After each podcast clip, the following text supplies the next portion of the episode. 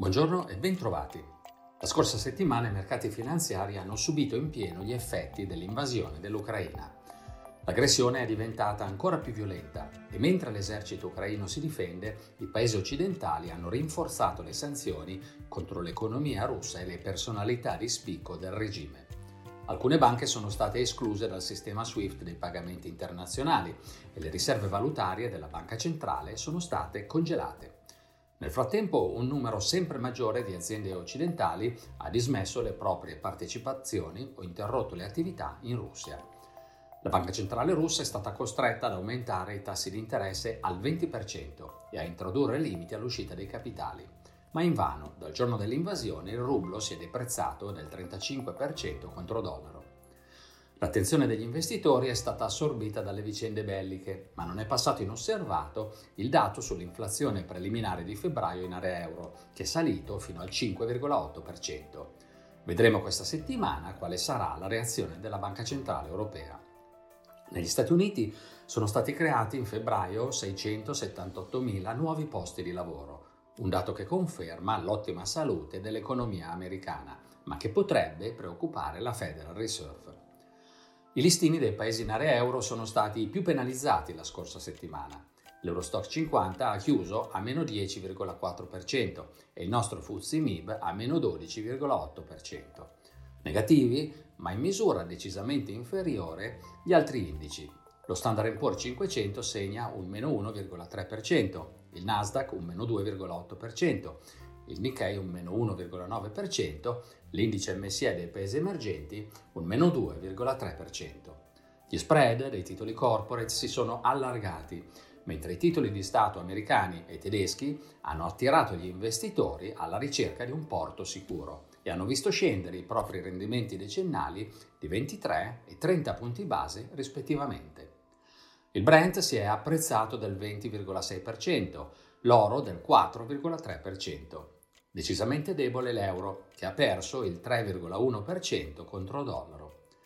In conclusione, questa settimana si riunirà la Banca Centrale Europea e vedremo l'inflazione di febbraio negli Stati Uniti e in Cina.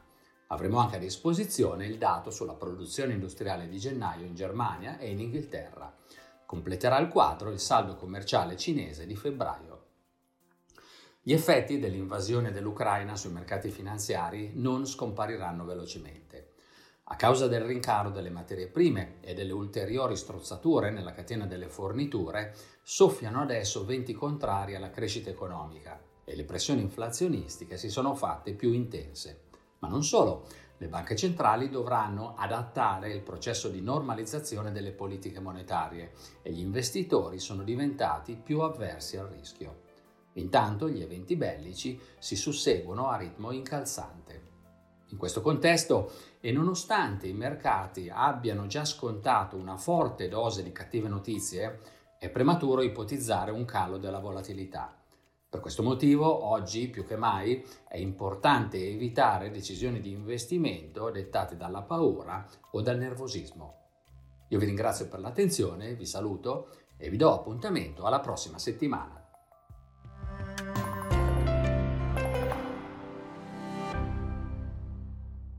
La presente registrazione audio ha finalità meramente informative. Le informazioni in essa contenute non rappresentano un'offerta di acquisto o vendita di prodotti finanziari, una raccomandazione di investimento e non sono da intendere come ricerca in materia di investimenti o analisi finanziaria. Le opinioni espresse riflettono il giudizio di Amundi al momento della loro diffusione e sono suscettibili di variazioni in qualunque momento, senza che da ciò derivi un obbligo di comunicazione in capo ad Amundi. Non si garantisce l'idoneità a qualsiasi scopo di investimento delle informazioni fornite, le quali non devono essere utilizzate come unica base per assumere decisioni di investimento. Eventuali dati riferiti a performance passate non sono un indicatore attendibile di performance attuali o future. Investire comporta un sostanziale grado di rischio. L'investitore, prima di qualunque investimento, è tenuto a prendere attenta visione della documentazione relativa allo strumento finanziario oggetto dell'operazione, la cui sussistenza è disposta dalla normativa vigente. Le informazioni contenute nella presente registrazione audio non sono dirette alle US Person, così come definite nel US Regulation S della Securities and Exchange Commission.